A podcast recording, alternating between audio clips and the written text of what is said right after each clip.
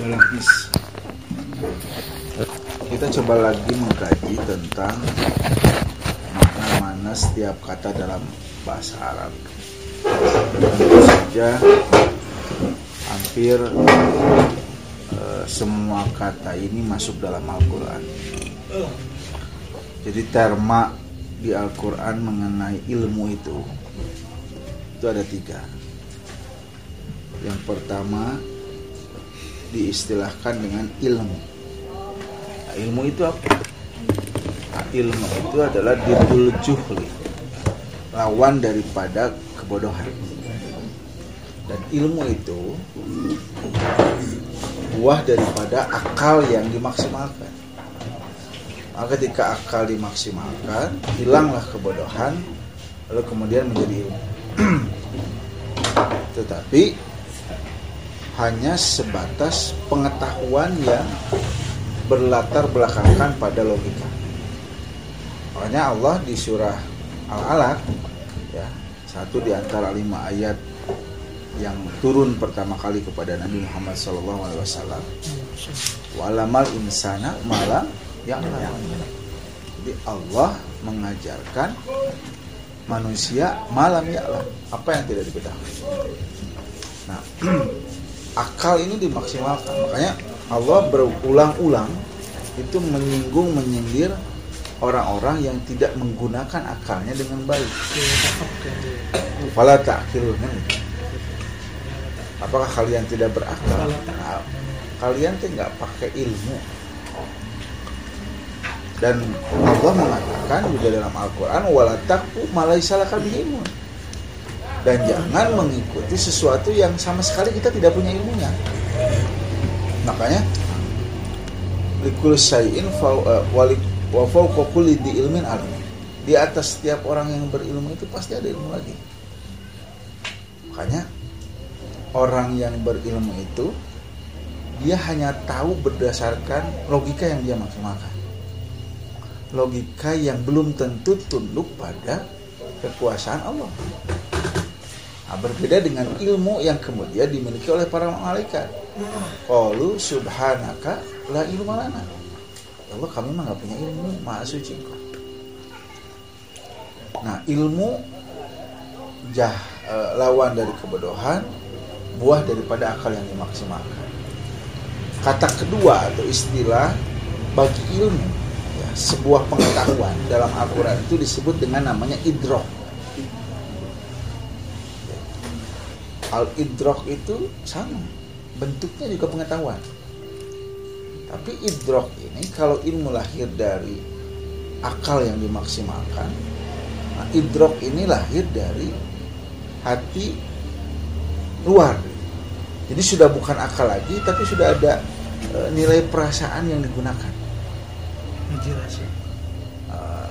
Kalau tadi murni logika, ini mah ada rasa. Nah, idrok ini juga belum pada tahap tunduknya akal pada sesuatu yang maha besar. Nah, ada konsep ilmu yang lebih luar biasa, itu disebut dengan ma'rifah.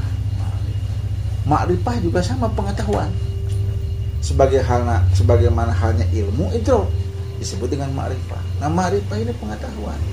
Tapi ma'rifah itu lahir dari yang namanya qalbu.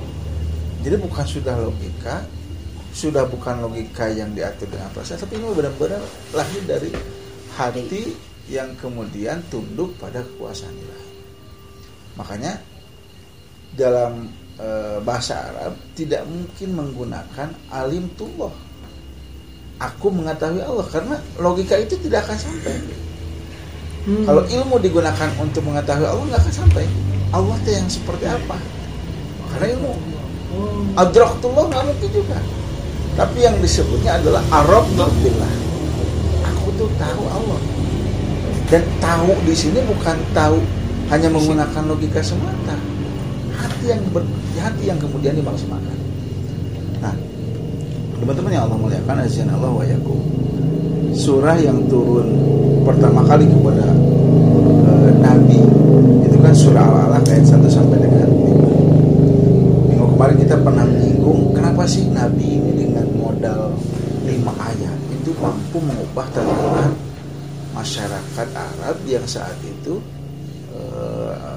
terlanjur hidup dalam jahiliyah. Dan jahiliyah itu bukan bodoh sebodoh-bodohnya manusia, tapi jahiliyah itu dia tahu tapi tidak mau mengikuti kebenaran yang menurut dia itu salah. Jadi kayak gini, kita ini seringkali merasa benar untuk sesuatu yang padahal itu salah. Nah, itu jahiliyah. Jadi kalau kita kekeh untuk sesuatu yang padahal kekekehan kita itu adalah salah, nah itu jahiliyah. Jadi budaya jahiliyah mah orang-orangnya pintar, bangsawan, ilmuwan gitu, tapi dia tidak mau mengakui sesuatu yang benar karena menurut dia itu salah, yang dia yakini itu benar.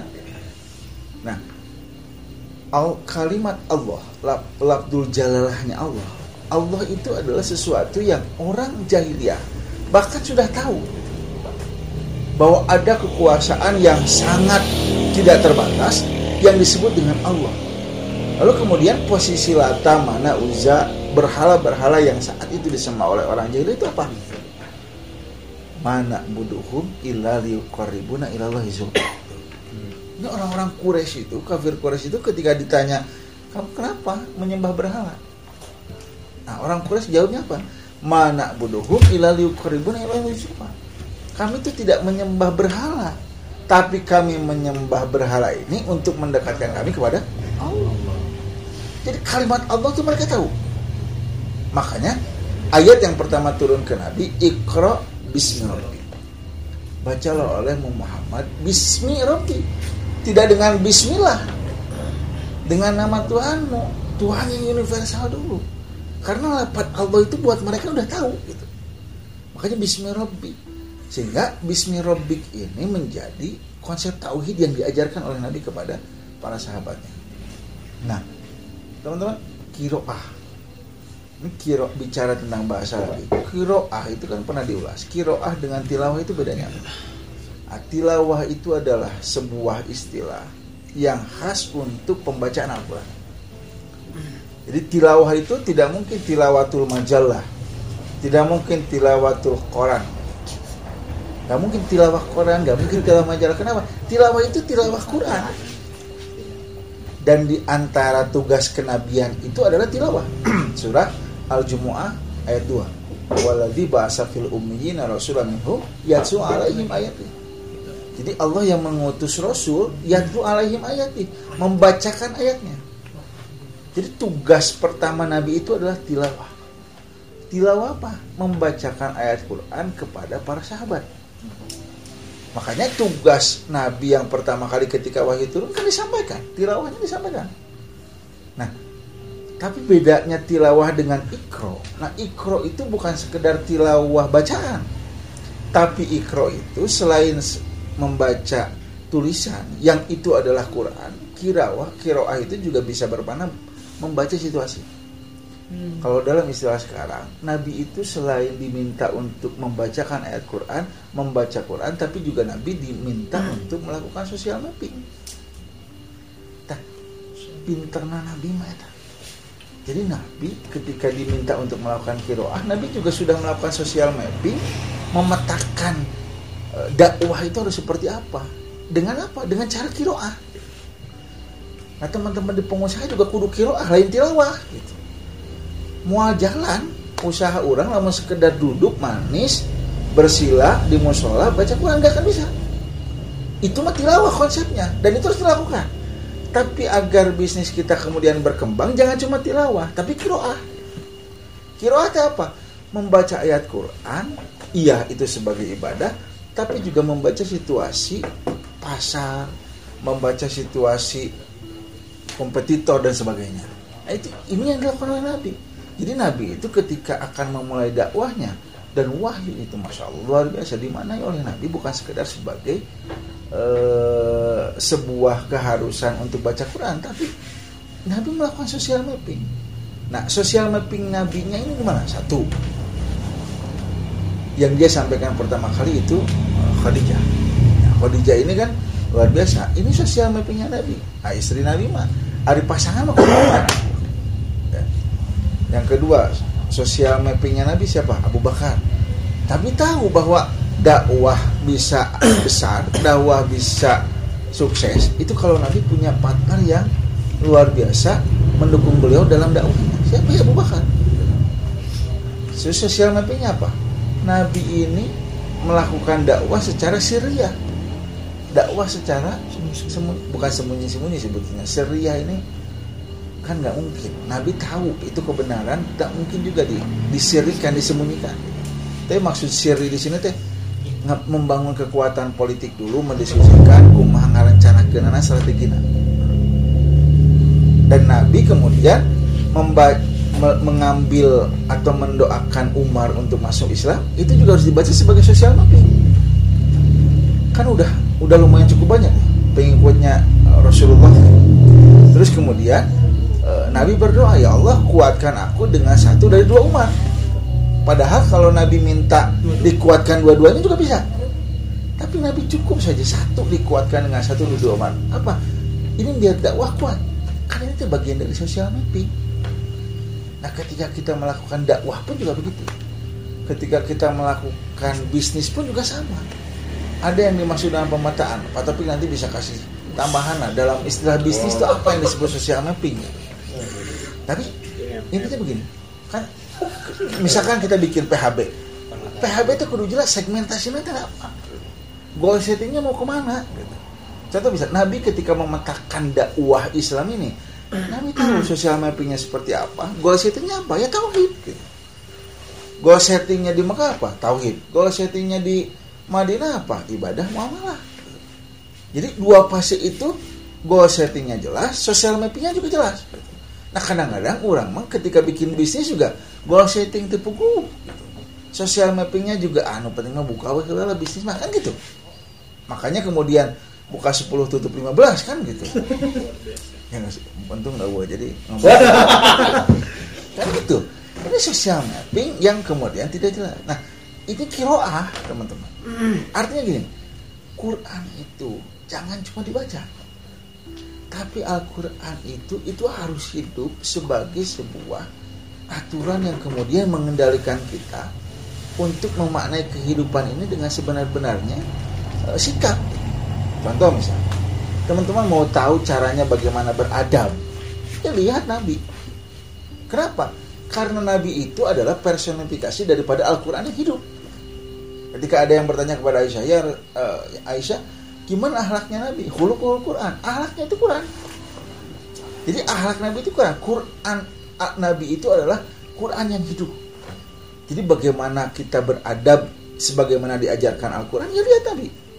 Bagaimana kita berniaga, bermuamalah yang diajarkan oleh Al-Quran, ya lihat Nabi.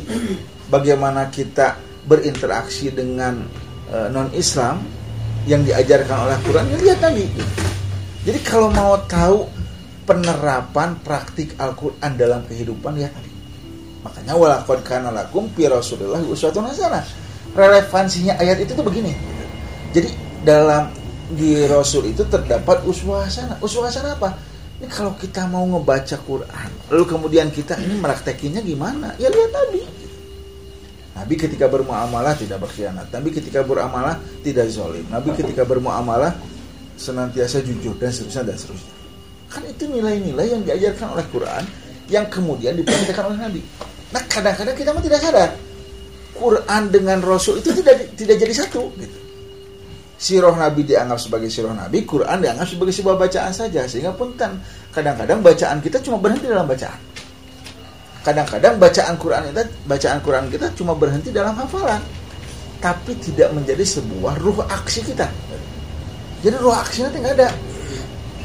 Padahal kalau Al-Quran dimaknai dengan sebenar-benarnya pemaknaan, Masya Allah luar biasa, banyak inspirasi.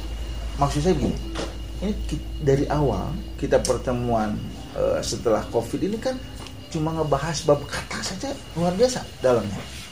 Contoh, kita belajar waktu pertama kita mengkaji soal akhlak adab, luar biasa kan, ada perbedaan hasan, khoir, terus kemudian toyib. Itu beberapa kata saja di Quran itu luar biasa banyak. Sekarang kita memaknai tilawah dengan tarbiyah saja luar biasa. Di tilawah. Nah, teman-teman jangan cuma berhenti di tilawah, tapi teman-teman harus naik level kepada qiraah. Jadi gimana Al-Quran ini jadi inspirasi kita ketika melakukan aktivitas apapun. Itu mau aktivitas dakwah, mau aktivitas bisnis, mau aktivitas keluarga, mau aktivitas bermasyarakat. Jadi kalau orang kemudian gimana sih petunjuk Al-Quran dalam berniaga, ya lihat Nabi. Karena apa? Nabi ini adalah Al-Quran yang hidup. Dan Al-Quran itu solihun likulli makan wa zaman, selalu adaptatif untuk setiap tempat dan zaman. Nggak ada. Karena apa? Kenapa kemudian Al-Quran bicara kisah? Karena kisah itu adalah pelajaran yang berulang. Firaun, Firaunnya mengada-ngada, tapi orang yang bersifat seperti Firaun kan banyak.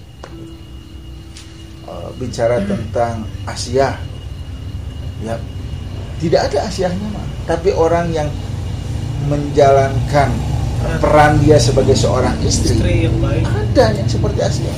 Salah kina siga Firaun, tapi awe Asyah. Tahu sih. Contoh ngaten gitu deh yang gitu. Ayah masih gak Abu Lahab. Sarwanya Bang Majikana luar biasa, Masya Allah luar biasa. Ini kan berita kemarin. Dari sekali kan ada seorang pasangan baru menikah, ya masih muda, anak kecil usia 5 tahun, diperkosa oleh suaminya. Terus kemudian dibunuh bareng-bareng dengan istrinya. Jadi kis diperkosa kusi salakina, dipahehan babarengan di pamajikanna. Kan itu contoh Abu Lahab di pamajikanna. Ayah nu kitu ge.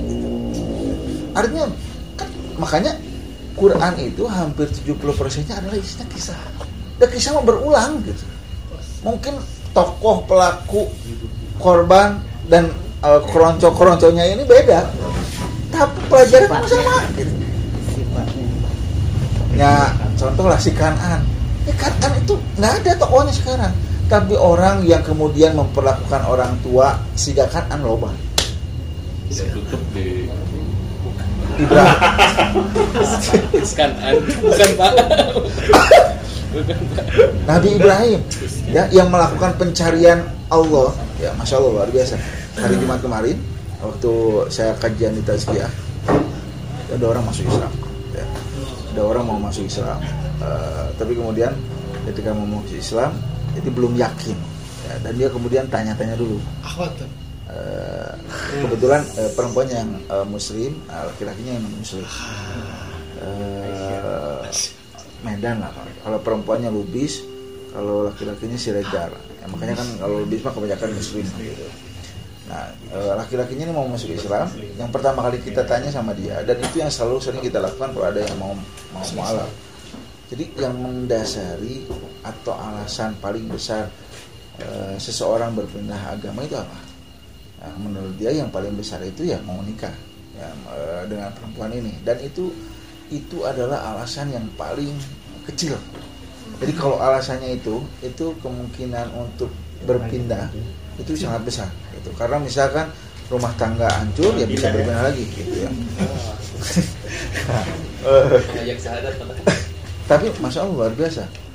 Jadi gini teman-teman, dan ternyata orang ini yang mau masuk Islam, ketika dia menjalankan agama terdahulunya pun ia bukan non muslim yang taat gitu.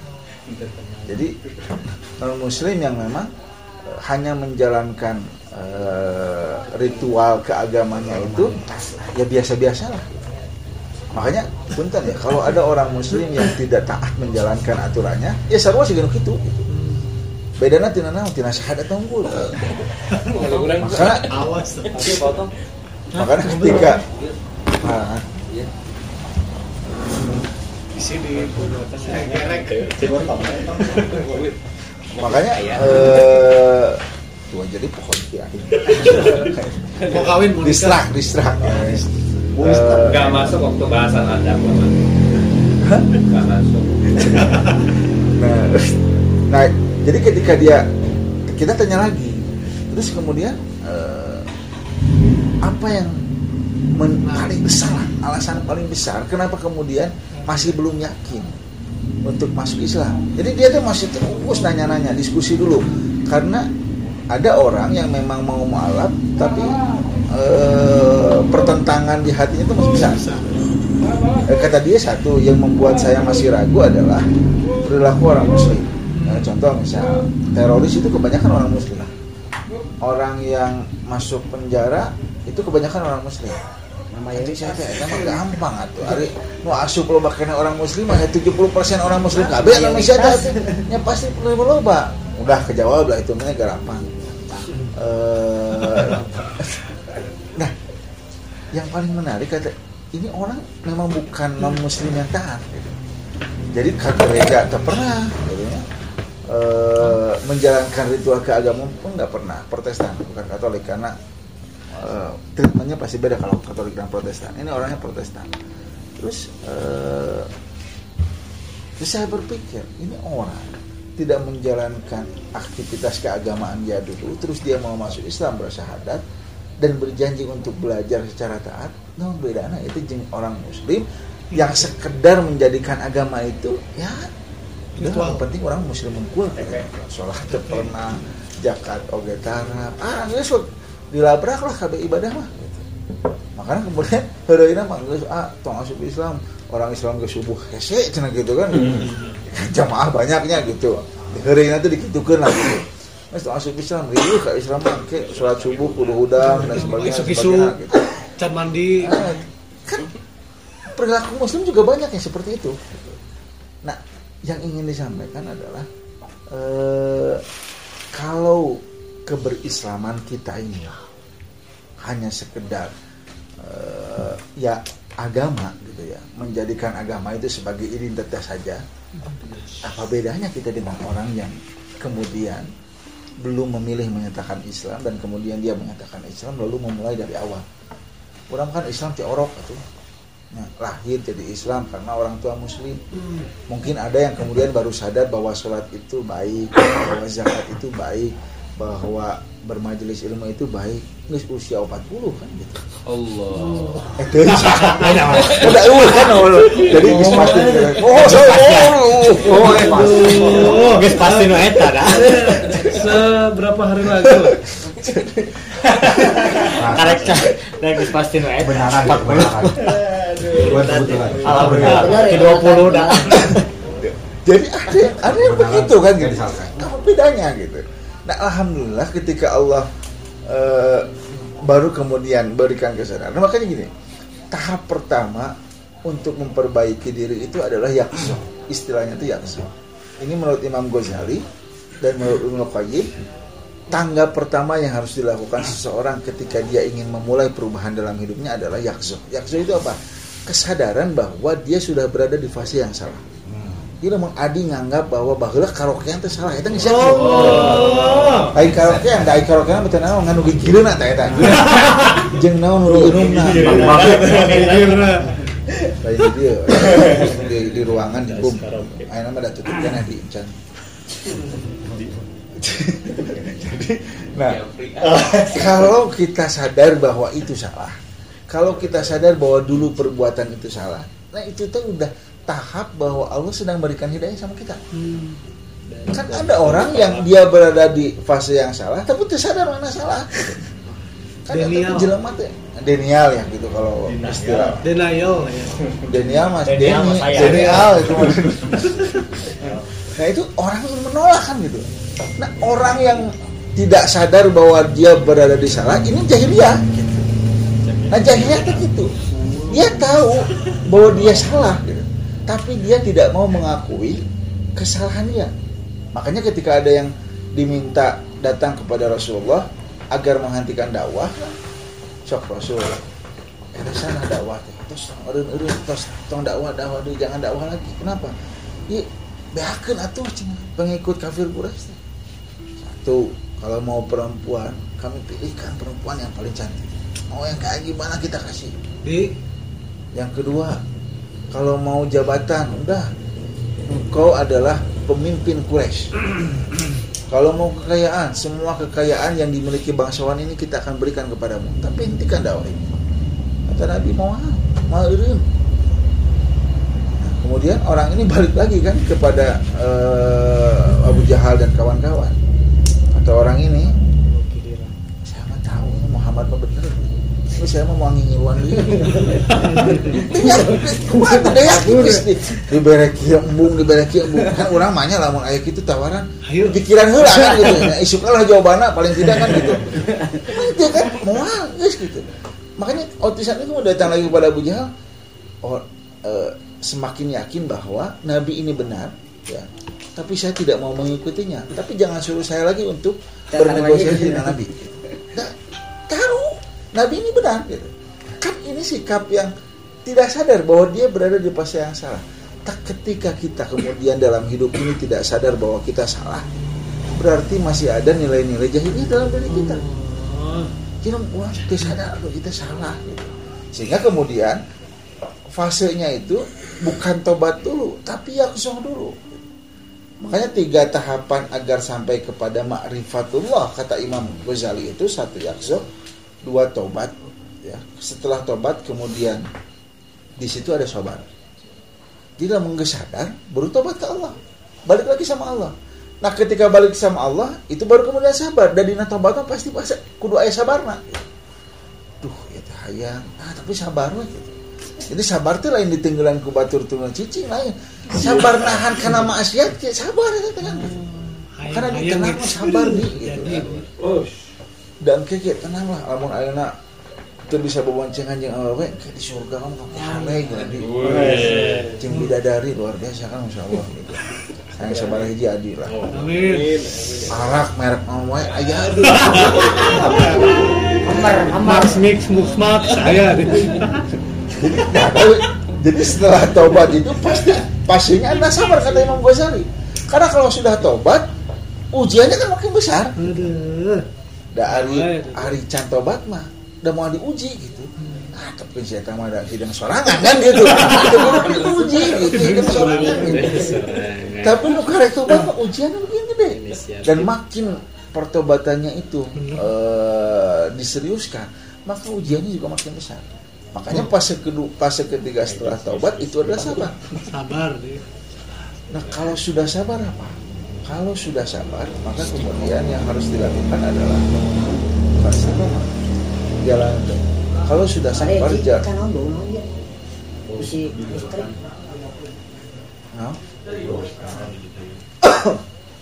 Kalau sudah sabar, tahapan selanjutnya adalah zuhud. Ridho. Setelah sabar ridho. Da gerigis karena sabar, mah pasti kudu kana ridho. Ridho teh nama sikap rela yang geus walah. Diajak kebaturan di, ayo kita ke Braga, ke mana? Aduh, gitu. Baik, Ridho itu diajarkan kan waktu itu dia.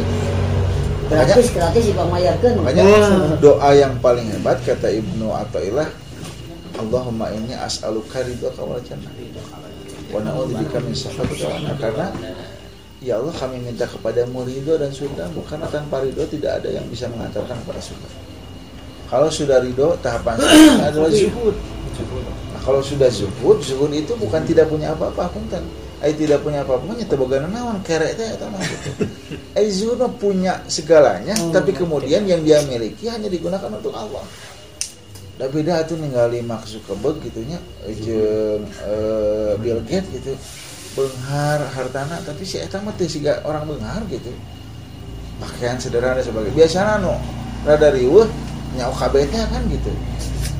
Nah, zuhud itu ketika punya segalanya, tapi kemudian apa yang dia miliki dia pergunakan untuk kepentingan di jalan Allah. Nah, Nabi ini kan luar biasa, bukan orang yang miskin. Nabi ini kaya luar biasa, tapi seluruh hartanya digunakan untuk kepentingan di jalan Allah. Abu Bakar, Utsman, dan semuanya. Kalau sudah zuhud, baru kemudian tawakal. Tak ulah dibalik punten. Urang masuk kadang-kadang nggak sabar, nggak sadar, tobat, tawakal lah. Kan gitu. Kita ini seringkali dibalik fasenya gitu. Jadi tiap zuhud disadar tobat, ya udah saya mah karena udah hijrah sama Allah, udah saya mah tawakal hidup lain gitu. Jadi sabar, terus kemudian dalam sabar itu ada apa? Dalam sabar itu kan ada mujahadah. Mujahadah itu apa? Mengerahkan segenap usaha untuk berbuat amal menjauhi keburukan. Tawakal, terakhir apa pastinya? Ikhlas. Jadi karet gimana? Bakal karet ya. Demo ojek. Demo bakar. Ikhlas gitu. Nah itu pasti. Balik lagi kepada surah Al-Alaq tadi. Ilmu, idrok, ma'rifah kan gitu. Terus ada kiroah, ada tilawah. Kiroah itu bukan sekedar membaca teks, tapi juga membaca situasi. Iqra bismi rabbikal ladzi khalaq, khalaqal insana min 'alaq, iqra wa rabbukal akram, alladzi 'allama bil qalam. Bentar. Kalau qayyid sujudaha bil hibal wasiqah. Kata Imam Ghazali, tulislah ikatlah puntamu itu dengan tali yang kuat. Maksudnya adalah ilmu itu harus dicatat. Makanya luar biasa Pak Adit ini, ya. Semuanya dibagi-bagi ya gitu. Kelas karyawan, bosnya yang nulis, bukan karyawan yang nulis. Kan luar biasa gitu ya. Jadi qayyid suidakan bil hibal wasiko, karena ilmu yang kemudian tidak dicatat seringkali hilang. Ya. Dicatat juga hilang. Makanya dulu Masya Allah luar biasa, para sahabat itu bukan menghafal saja. Para sahabat itu menuliskan wahyu yang diberikan malaikat Jibril kepada Rasulullah, lalu kemudian dibacakan para sahabat. Itu kan ditulis. Ada yang nulis di pelepah kurma, ada yang nulis di tulang, ada yang nulis di daun. Ditulis oleh para sahabat. Lalu kemudian tulisan-tulisan itu dikumpulkan. Makanya ada para penghimpun Al-Quran. Nah, para penghimpun Al-Quran ini adalah orang-orang yang dulu menuliskan Quran. Jadi kan kudu catat. Nah, ilmu itu harus dicatat. Punten, Quran ini kan luar biasa ilmunya. Teman-teman misalkan deh, kita baca Al-Baqarah ayat 1 sampai dengan 5. Ini kita bisa sarikan. Nah, ini pelajarannya apa? Catat. Ya. Bermajelis ilmu, catat lagi apa masalahnya. Mencari keuangan dicatat. Gitu. Ya. Kenapa? Karena Iqra wa rabbukal akram alladzi 'allamal insana ma lam ya'lam. Di surat Ar-Rahman, Ar-Rahmanu 'allamal Qur'an, khalaqal insana 'allamahul bayan. Bahkan di surat Nun wal qalam wa ma yasturun. Jadi Allah itu sengaja Nun wal qalam demi pena. Nah, pena ini memaksudkan bahwa setiap kita ini harus menuliskan apa yang menjadi pengetahuan. Punten, kalau kita punya strategi rencana bisnis, muntah dituliskan puyar. Karena harus dituliskan. Jadi sebuah strategi planning, lalu kemudian diaplikasikan untuk kemudian jadi kegiatan kita kan gitu. Nah, kalau tidak dicatat ilmu terpuyar. Makanya hebatnya Ibnu Hajar Al-Asqalani, ya, bukan seorang keturunan ulama besar. Tapi kemudian beliau menjadi salah seorang ulama yang diperhitungkan karena di antara kitab penjelasan Sahih Bukhari itu adalah karangan Ibnu Hajar Al-Asqalani. Nah, Ibnu Hajar Al-Asqalani rajin sekali menulis. Abu Hurairah ini adalah sahabat yang paling banyak meriwayatkan hadis. Padahal pertemuannya dengan Nabi itu sebentar. Dibandingkan Aisyah yang mungkin setiap hari bertemu dengan Nabi, Abu Hurairah mendengarkan Nabi ya di masjid, terus nyatet hadisnya. Terus kemudian dia jadi penghafal hadis yang paling banyak. Padahal pertemuan dengan Nabi sebentar. Artinya apa? Artinya kemampuan Abu Hurairah untuk menuliskan apa yang disabdakan oleh Nabi kan luar biasa. Nah, dia teh tukang nyatet gitunya. Kan orang teh lamun ku catatan mah nu tadina poho ya. Nah, mencatat itu adalah ilmu itu sendiri. Jadi mencatat ilmu itu sendiri, menulis itu adalah ilmu itu sendiri. Makanya ketika kita membaca tanpa menulis, buyar biasanya.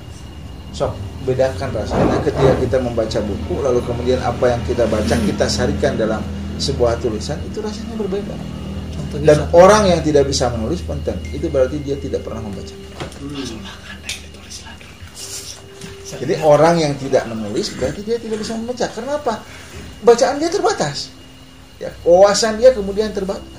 Da ari teh koma kumaha Kesina akan wakil orang usina namun namun ewe usia mau menuliskan apa kalau di pikiran kita tidak pernah ada sesuatu yang dibaca. Nah Quran ini kudu kitu. Apa yang kita baca dalam Quran itu harus dituliskan menjadi sebuah aksi dalam kehidupan. Contoh misalnya Fatihah. Fatihah teh ayatnya mah 7. Tapi luar biasa pelajaran yang Allah berikan dalam Al-Fatihah. Contohlah surat kali ayat kelima saja. Berapa kali sehari kita baca? Minimal 17 kali, benar enggak? Minimalnya lah gitu, belum ditambah Pak Adit makan duhana, isyrokna, tahajudna, terus sunatna. Ah terkait itu malah mandi junubnya. Pakai Fatihah setelahnya. Nah, terus kemudian non ayat tadi. Iya karena apa dua dia karena sitaan. Tuh Quran makin. Ini mau melihat hebatnya Quran. Iya karena kudu, wa iya karena stain. Yang pernah belajar bahasa Arab, Pak Huda pasti apa? Iya karena kudu, wa iya karena stain. Dalam perasa bahasa Arab, iya karena budu itu mendahulukan objek dibandingkan predikat. Iyaka itu adalah objek. Kalau dalam bahasa Arab disebut dengan maf'ul bih. Na'budu ini kata kerja predikat, dalam bahasa Arab disebut dengan fi'il. Ketika satu objek didahulukan dibandingkan fi'il, itu berarti ada makna yang luar biasa. Beda kalau na'budu iyaka, ya Allah kami beribadah kepadamu. Tapi kalau iya karena budu, ya Allah cuma sama kamu, ya Allah kami beribadah. Jadi nak budu wa iya kama siap. Nah, tapi kalau iya karena budu siap rak sami nawa atron. Ini ngebeda kata didahulukan dengan kata tidak didahulukan saja ada maknanya. Nah, itu luar biasa lah. Ya, nak budu wa iya karena stain dua makna. Itu satu. Yang kedua nak budu wa iya karena stain. Ada makna ibadah, ada makna isti'anah. Kenapa didahulukan nak budu dibandingkan nasta'in? Ari rek menta ibadah heula. Ya Allah, kami kepadamu beribadah dan kami kepadamu meminta pertolongan. Ari minta tolong ke Allah ibadah heula, Allah dibalikeun. Ulah iya kana nasta'in wa iya kana budu, tah urang mah dibalikeun. Minta tolong heula. Ya Allah, minta tolong kelah membereskan ibadah kan gitu. Ya Allah bereskan lah skripsi gitu kan. Karek abdi kawin. Ulah di kawin lah. Kan panggih tak jalan nembakna tak ada saneangan pelabuhan. Alhamdulillah. Jadi itu udah disadari. Iya kan ulah dibalik. Nah, manusia itu seringkali penting termasuk kita semua khususnya saya juga. Iya karena berdua ya karena stand dibalikin wae gitu. Iya kan astain wa iya kan abudu ya Allah ta'ala karek ibadah lah gitu. Ya kan eta teh sarua jeung naon? Bos gaji heula karek saya gawe. Kan teu bisa atuh gawe heula karek digaji gitu. Ibadah dulu sama Allah baru minta. Makanya ud'uni astajib lakum tapi apa? Palyastajibu li wal yu'min. Jadi istijabah itu apa? Istijabah itu adalah melakukan amalan yang bisa mendekatkan kita pada pengabulannya doa. Wal yu'minu bi tapi percaya. Nah, seringkali kita minta sama Allah melakukan amalan-amalan agar doa itu dikabulkan, tapi ujungnya tuh percaya. Aduh, tadi teh, tapi Allah teh ngabulkeun mah. Tah kitu moal gitu. Makanya Allah wa antum muqinuna bil ijabah. Ayo ngaluarkeun 50.000. Gantian mah nya jadi 500.000. Tah geus mulai hitung-hitungan gitu jeung Allah mah gitu. Da Allah ge merena ge moal hitung-hitungan. Tapi lama orang hitung-hitung. Makanya gini, ada yang bertanya kepada Nabi, Ara'aita alladzi goza yaltamisul ajra wa dzikra malhu. Ya Rasulullah, ada orang yang berperang, dia mengharapkan pahala di satu sisi, tapi dia mengharapkan di sisi lain yang prioritas, popularitas. Contoh adik, tat pek baksos. Naon? Ah, saya mah sosial tat. Tapi geus kitu asupan kana IG story. Nya tenan naon sih mimiti mah begitu ngupload mah enggak masalah. Tapi 5 menit setelah ngupload itu masalah.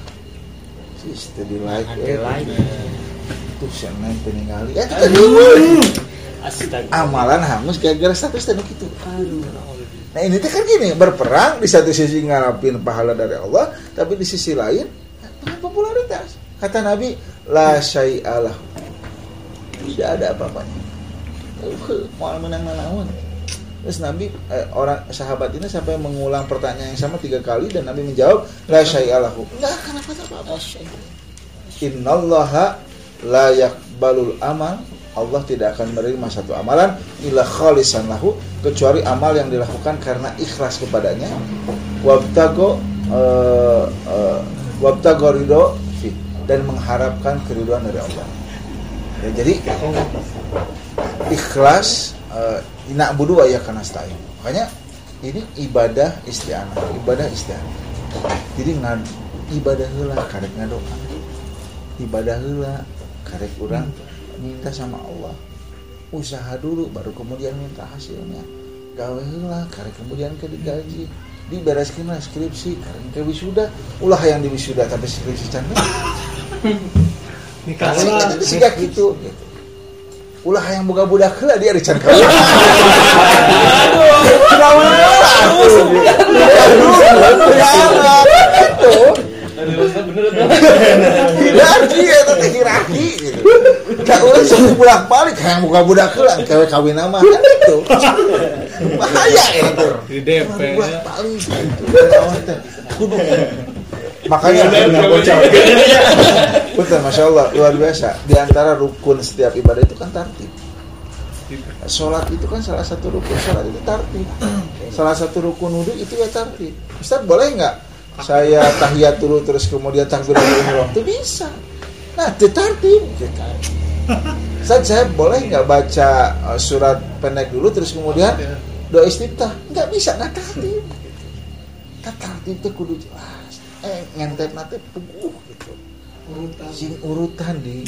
Ya gitulah. Kalau mah heula kada budak gampang. Ulah nyeul, ulah di DPR. Man imah di depan naon gitu tah. Kusunasa. Tapi langsung cash. Cash. Nong kredit. Kan Bang Adit booking. Nah itu qiraah dan tilawah. Ya makanya gini. Alamal insana malayam ya'lam, mengajarkan apa yang manusia tidak ketahui. Ya artinya gini, ilmu itu adalah membaca, ilmu itu adalah menulis. Nah, dan ilmu yang paling besar itulah ilmu yang ma'rifah. Nah, ma'rifah teh naon? Ma'rifah teh ketika ilmu itu tunduk pada kuasanya Allah. Jadi ilmu orang teh sesuai dengan ilmu Allah. Ari elmuna sesuai jeung elmuna Allah mah kudu ngepas naon anu dipikaharti ku urang jeung naon anu dipikaharti ku Allah. Contoh orang memaknai sesuatu tapi tidak sesuai dengan apa yang Allah inginkan, berarti salah. Ketika kita memahami sesuatu dan Rasul tidak menginginkannya, salah. Kita menganggap bahwa ada khamar mah teh naon atuh mah minuman keur ngalakeun. Nah, bisa. Da Allah enggak mau. Da Rasul juga melarang. Jangan ilmu ini kemudian mengendalikan sikap kita. Justru ilmu itu harus tunduk pada aturannya Allah untuk mengendalikan sikap kita. Udah masuk di bolak-balik, kamu ke ayun sains itu kemudian seperti tampak bertentangan dengan agama. Padahal agama yang harusnya mengatur sains. Kenapa kemudian sekarang ini banyak terbelakang umat Islam ini? Tarokal muslimuna dinahum pata'akhum. Kalau kata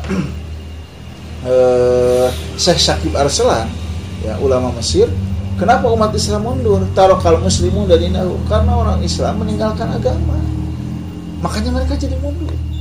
Jadi kalau mau maju, kata Nabi, man kana yuridu dunya fa alaihi bil ilm. Barang siapa yang menginginkan dunia maka dengan ilmulah. Barang siapa yang menginginkan akhirat maka dengan ilmulah. Barang siapa yang menginginkan dunia dan akhirat maka dengan ilmu. Jadi kalau umat Islam meninggalkan agama yang itu adalah pusatnya ilmu, mundur.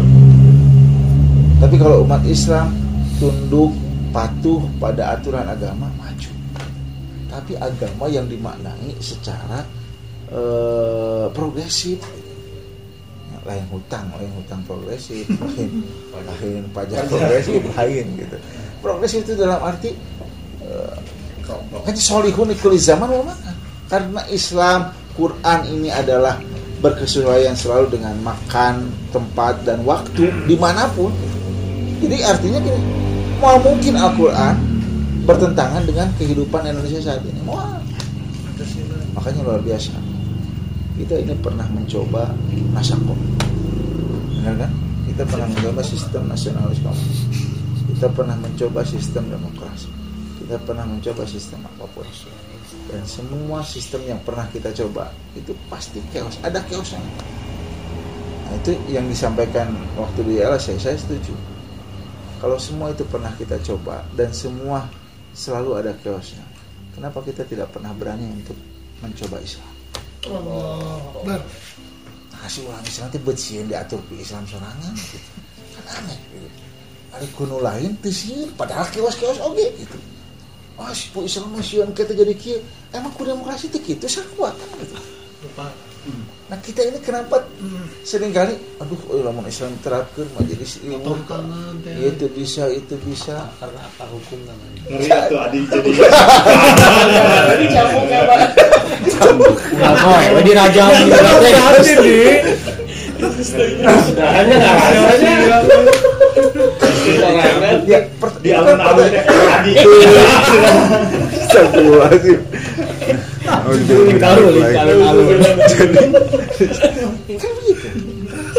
Kenapa kita tidak pernah mencoba menerapkan Islam sebagai aturan kehidupan? Ketika aturan-aturan lain pernah kita terapkan, ketika sistem-sistem bernegara yang lain pernah kita terapkan, dan semuanya hampir gagal. Ya. Contoh sekarang, apa keberhasilan dari masa sekarang? Nggak ada, Pak. Lalu kenapa kita tidak pernah mencoba Islam yang Masya Allah luar biasa, nilai-nilainya universal, rahmatan lil alamin? Yang ketakutan siapa? Musuh Islam. Yang kadang-kadang musuh Islam itu juga berasal dari Islam sendiri. Aneh. Jadi ulah kieu ya, daerah mah oknum gitu. Makanya saya kemarin waktu mau ma'alaf, ya Islam itu teroris dan sebagainya. Orang mana? Cimahi. Di Cimahi aya nu ngabunuh tara aya Cimahi.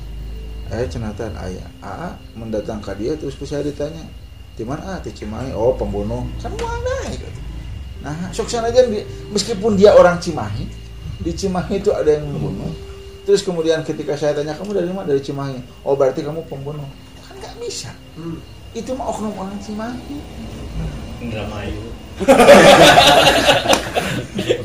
Indramayu. Pemasok. Pari dari mana? Oh eta. Oh trader.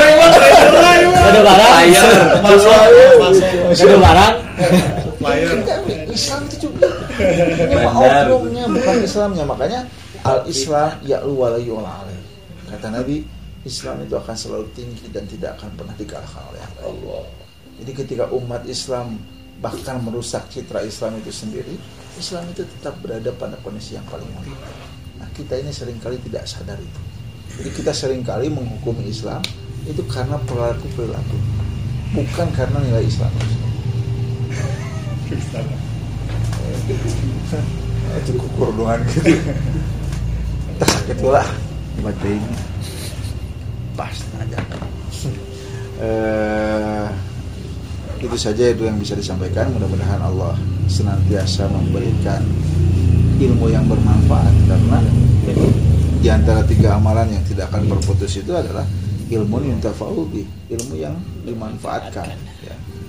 Bermanfaat dan termanfaatkan. Artinya ketika teman-teman dapat ilmu dari majelis ini, liubaligis syahidul ghaib, kata Nabi, hendaklah yang hadir menyampaikan kepada yang tidak hadir. Nah, kumaha eta carana? Nya catatan dibagikan di grup ya Ustaz ya. Di grup bisa, atau kalau mau ego juga enggak apa-apa gitu. Biar yang lain semua nyatet juga Pak Adit gitu. Sama ini sih Adit egois, tapi yang lain enggak ada yang nyatet juga. Alhamdulillah, mudah-mudahan Allah senantiasa istiqomahkan kita. Mangga nanti kalau ada yang mau bertanya atau ada yang mau menambahkan ya, senangnya kalau bisa discuss, sharing apapun, mangga kita tutup sementara dengan doa habis. Subhanakallahumma wa bihamdika asyhadu an la ilaha illa anta astaghfiruka wa atubu ilaik. Podcast. Waalaikumsalam.